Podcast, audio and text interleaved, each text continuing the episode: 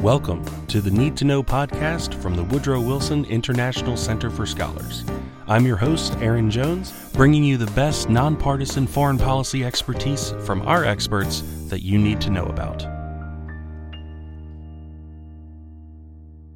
I'm joined today by Jean Lee, who is the director of the Hyundai Motor Korea Foundation Center for Korean History and Public Policy here at the Woodrow Wilson Center. She won the competition for the longest name of a center at the Woodrow Wilson Center. It's a mouthful. It's a mouthful, but we also call it the Korea Center, right? Indeed. And uh, Jean, it's so good to have you here. It's always a pleasure to talk to you.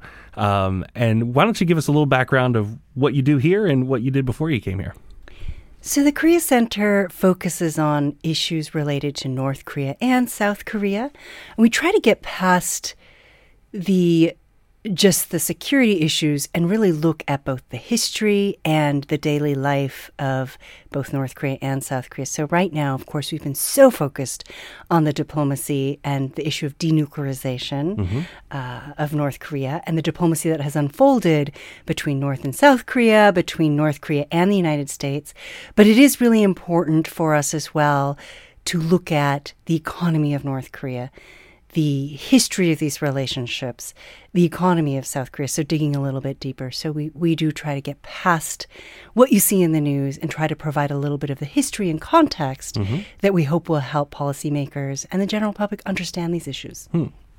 And you have a unique background to cover these issue areas, having been a former AP reporter who reported from Pyongyang, correct? Yes, so I was the first American journalist granted permission to join the North Korean press corps, foreign press corps, along with Chinese and Russian journalists. So I spent three years on the ground. I, you know, I've been traveling to North Korea since 2008, so it's been a number of years. But I spent the better part of three years on the ground, living and working with North Koreans. So when I say that we look at issues by getting past these surface understandings, it's literally, I am using what I know from my experience on the ground, the books that I brought back, mm-hmm. um, the relationships that I had, the conversations that I had, and really try to inform these issues with the understanding that I have from my time on the ground inside North Korea. And that's just a fascinating conversation to have with you in general. And I wish I could have it right now. But why don't you bring us up to speed on the negotiations that have been going on between President Trump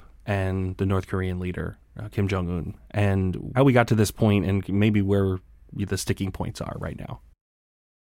It's been a dramatic year and a half. So we have to start with the Singapore summit, which was the first time an American president sat down with a sitting North Korean leader. That was in Singapore last year, last June. Uh, and so much promise, so much hype, so much expectation from that summit, uh, but really was very little more than a photo op. Although I have to say, expectations were really high. It was truly a historic moment. Uh, but what has not happened in the wake of that and in their, uh, in even the lead up to their second meeting, which was in Hanoi in February, so this past February, the two leaders have not allowed their working level negotiators, have not empowered them, so have not really allowed them to carry out substantive work in negotiating a nuclear deal. Hmm. Um, what we've really seen is an unusual relationship between the leaders of the United States and North Korea. They've developed this very odd relationship or friendship. Mm-hmm. It's a mm-hmm. bromance. bromance. I like to yes. call it a bromance. uh, and because it's been so personal between the two of them, it has there hasn't they haven't really allowed any space for their teams to hmm. develop relationships. And so so much of the expectations have come from these one-on-one meetings. But unfortunately, these one on one meetings haven't yielded much. So we had a third meeting. It was very quick and very brief at the DMZ in the end of June. So we've had 3 mm-hmm. meetings so far. But since then, radio silence. Hmm. So at this point, and some missile tests. And so after that meeting, that also was seen as something that could potentially uh, be a breakthrough and get the talks going again. North Korea then proceeded throughout August to test short range ballistic missiles. This was something that North Korea, I think Kim Jong un was really testing Donald Trump. Hmm. Like, how far could he go? How far could he push it with Donald Trump? And he got the reaction he wanted, which was that President Trump said, well, it doesn't violate any agreements that, that Kim Jong un and I made, because the agreement that they made in Singapore was that North Korea wouldn't test long range ballistic missiles that are designed to strike the mainland United States. Mm-hmm. But what that does is when you test short range ballistic missiles, it makes the South Koreans mm-hmm. and the Japanese nervous. Mm-hmm. Uh, and I should also point out both that, U.S. allies. Yes, and, and you know we places have where we have troops. exactly. We've got uh, some eighty thousand U.S. troops in the region uh, more than 28,000 in South Korea alone. But I would say the number of Americans overall in the region is more than 200,000. So it isn't actually an issue that's divorced from the United States, mm-hmm. but uh, so there are still Americans and American sites that would be targeted. However, I should just point out that while it may not violate an agreement between the two of them, it does violate UN Security Council resolutions that prohibit North Korea from any ballistic missile activity. Hmm. So that's something to remember is that I think North Korea was testing Donald Trump to see how far they could go, see how he would react. Also, wanting to put pressure on South Korea and Japan and getting them all riled up, hmm. while hoping to get them riled up, hoping that creating tension in the region would, by extension, force the leaders of those countries to put some pressure on Donald Trump. Because what the two sides, the US and the North Korea, need to see is some change in the baseline positions on the U.S. and North Korean side, so that when and if and when they sit down at negotiating uh, the negotiating table again, mm-hmm. they've budged a bit from the hardline positions that they staked out in Hanoi. So we've seen uh, North Korea uh, test these short range missiles. Also, the North Koreans said this is a response to the fact that the United States and South Korea were holding joint military exercises, which they always rail against, mm-hmm. which they always say is rehearsal for an invasion or rehearsal for war. And according to President Trump, Kim Jong un promised him at the DMZ that these would stop or that they would get back to negotiations once those military exercises stopped. Hmm. So there was a lot of hope that after August 20th, when these drills ended, that we would see a resumption. And I think we're now at that point where we're like, well, it's been a couple weeks mm-hmm. and we haven't heard anything. What's next? Right. The other thing that we're uh, we were looking at was the UN General Assembly meeting coming up in New York mm-hmm. in September traditionally North Korea sends the foreign minister, and that's an opportunity for some engagement. So last year we did see that as an opportunity for Secretary of State Mike Pompeo uh, to meet with North Korea's foreign minister. North Korea has said he's not going this year. So hmm. that also is something we're looking at as a sign for the fact, a sign of their lack of readiness to hmm. resume those negotiations. And so that's where we are right now the joint military drills have ended in South Korea.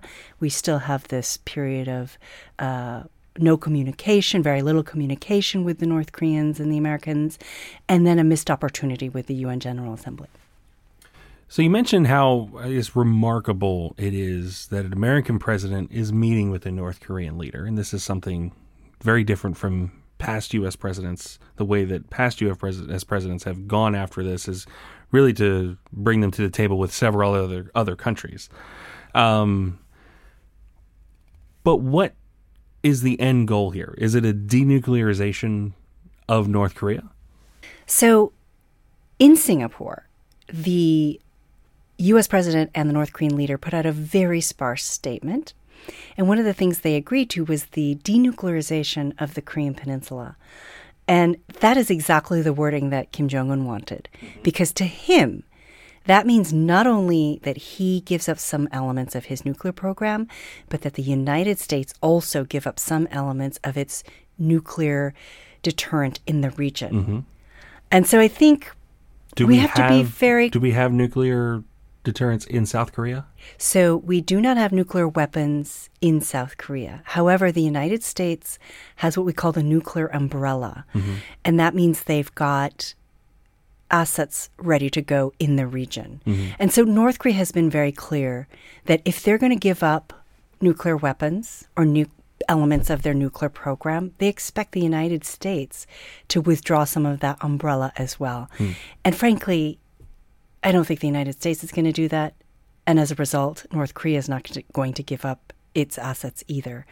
And so there's a basic misunderstanding here. If you wanted to be very clear about what you wanted, then you should have said the denuclearization of North Korea. If you say the denuclearization of the Korean Peninsula, you're including all the assets in South Korea and beyond. And so there was a basic How, I guess, Miscommunication. How does the beyond factor into this? If you're talking about denuclearization in the Korean Peninsula, in my mind, and I'm not an expert on this, but it seems like the assets that would be on the Korean Peninsula. Are So they? could- they're interpreting. I'm sorry. They're interpreting this as being what we would have in Japan or anywhere else. there are no there are no nuclear weapons on the Korean Peninsula. And so they are referring to nuclear assets in the region.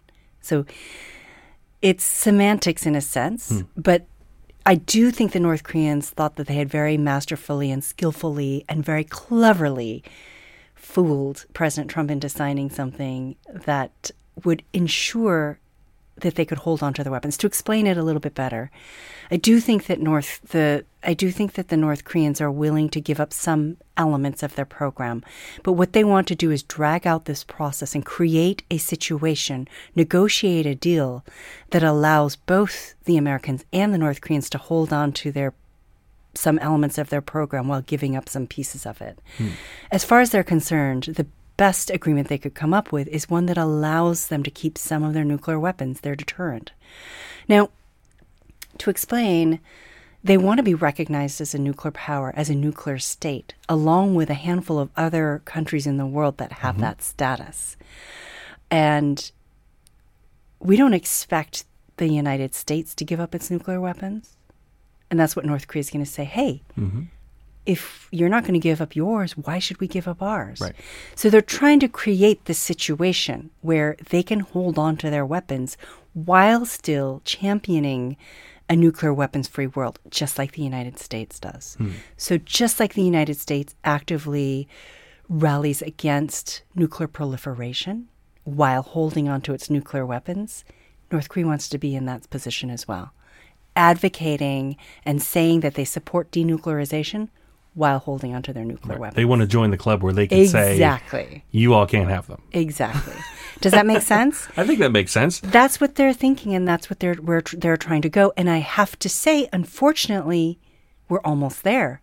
We have let and we have encouraged North Korea and facilitated the construction of their nuclear weapons program to the point where it may be inevitable.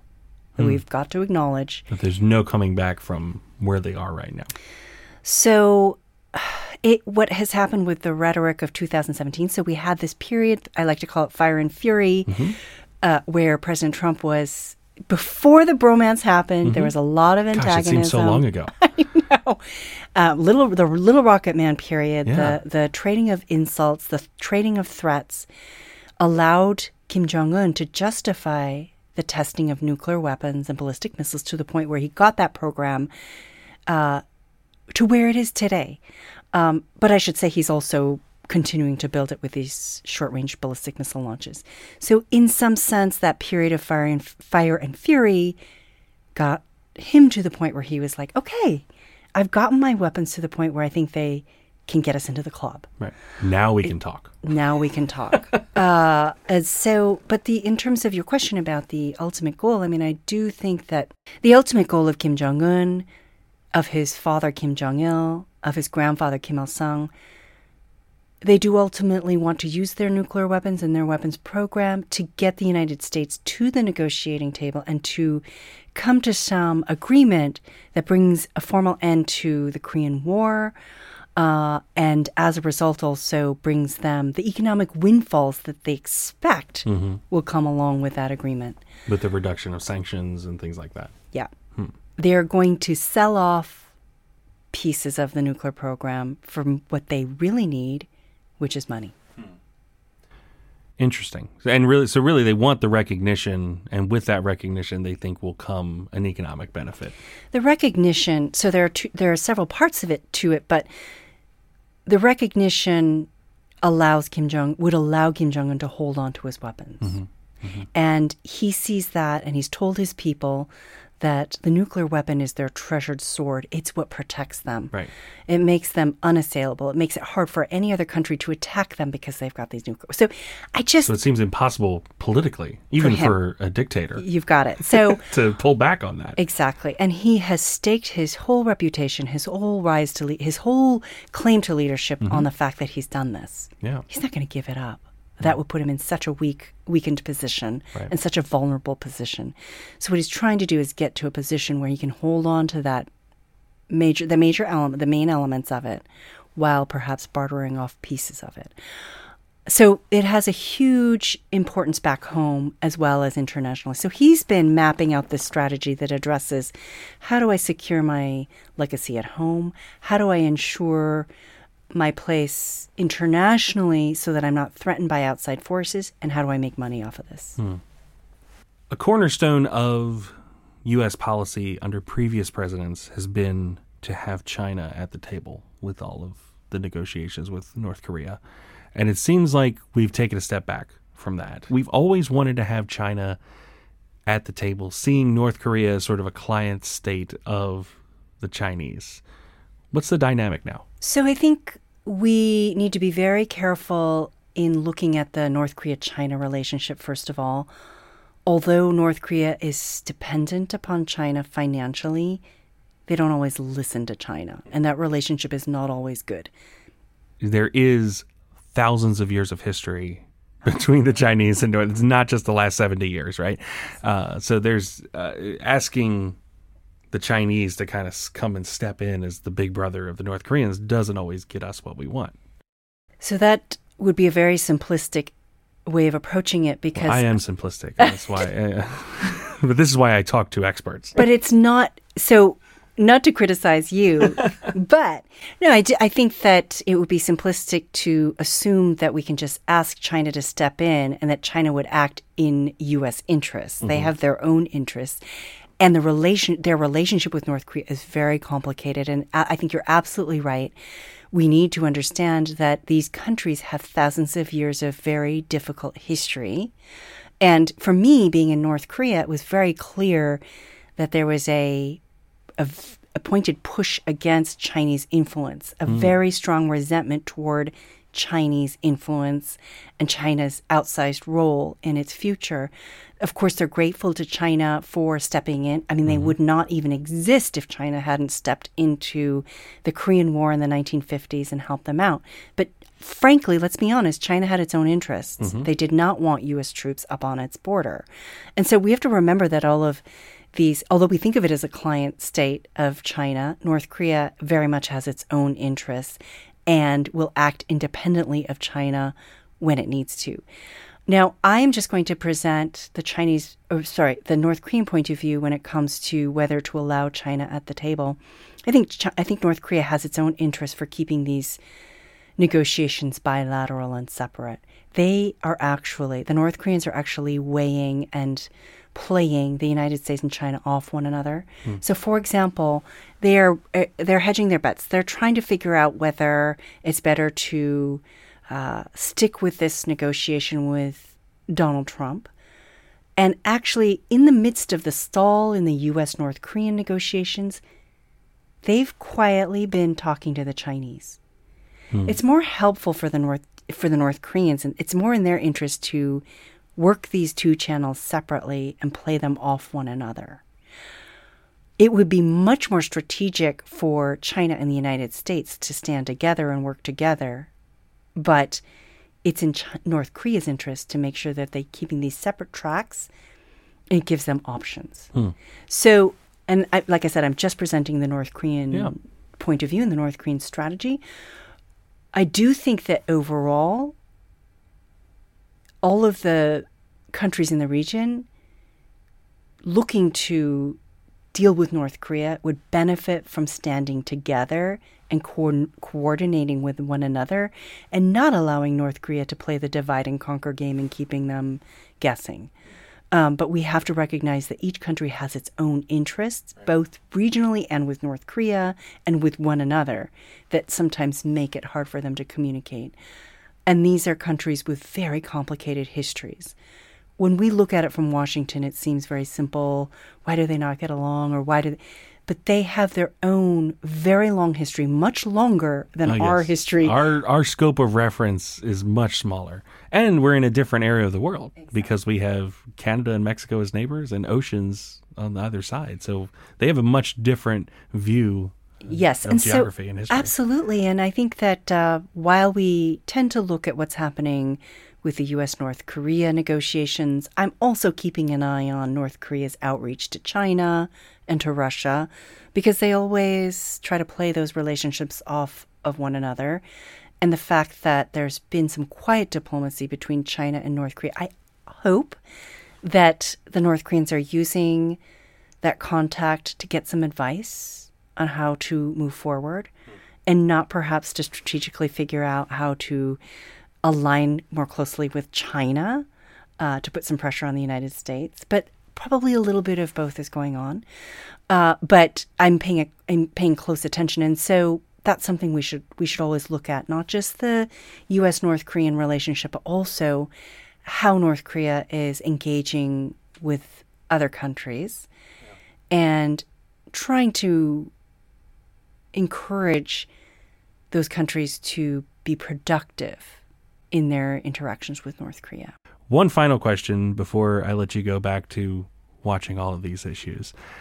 As an expert looking out onto the horizon, what's out there that maybe a policymaker needs to know um, that hasn't popped yet, but could be something that comes up?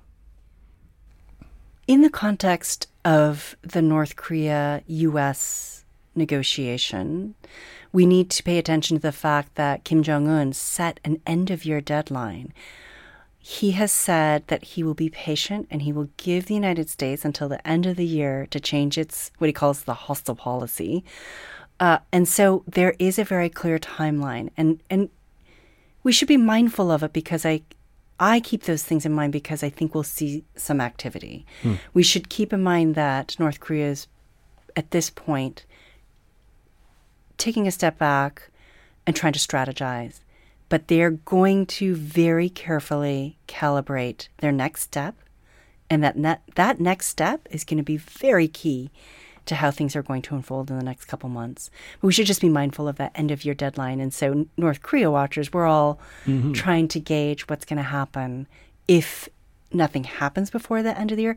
So the question is will they return to the typical pattern of provocation to get President Trump's attention?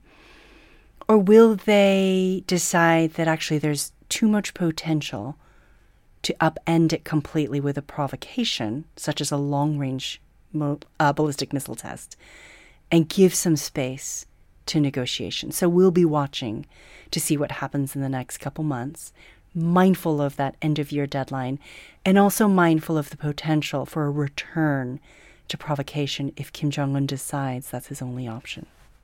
Well, that is fascinating. Thank you so much for your insights into a, a, place that I think a lot of policymakers look at and it's kind of a black box and don't really understand. So we're grateful to have your expertise. So thanks so much for being on the program. Thanks for having me, and definitely encourage your listeners to reach out to us if they want to get a little bit more insight from the inside out, because that's something that we do at the Wilson Center very well, I think, is provide that that other perspective.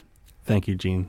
Thanks for joining us for this episode of the Need to Know podcast. Be sure to subscribe to continue hearing our cutting edge discussions with the best experts on the issues you need to know about. From the Wilson Center, have a wonderful day.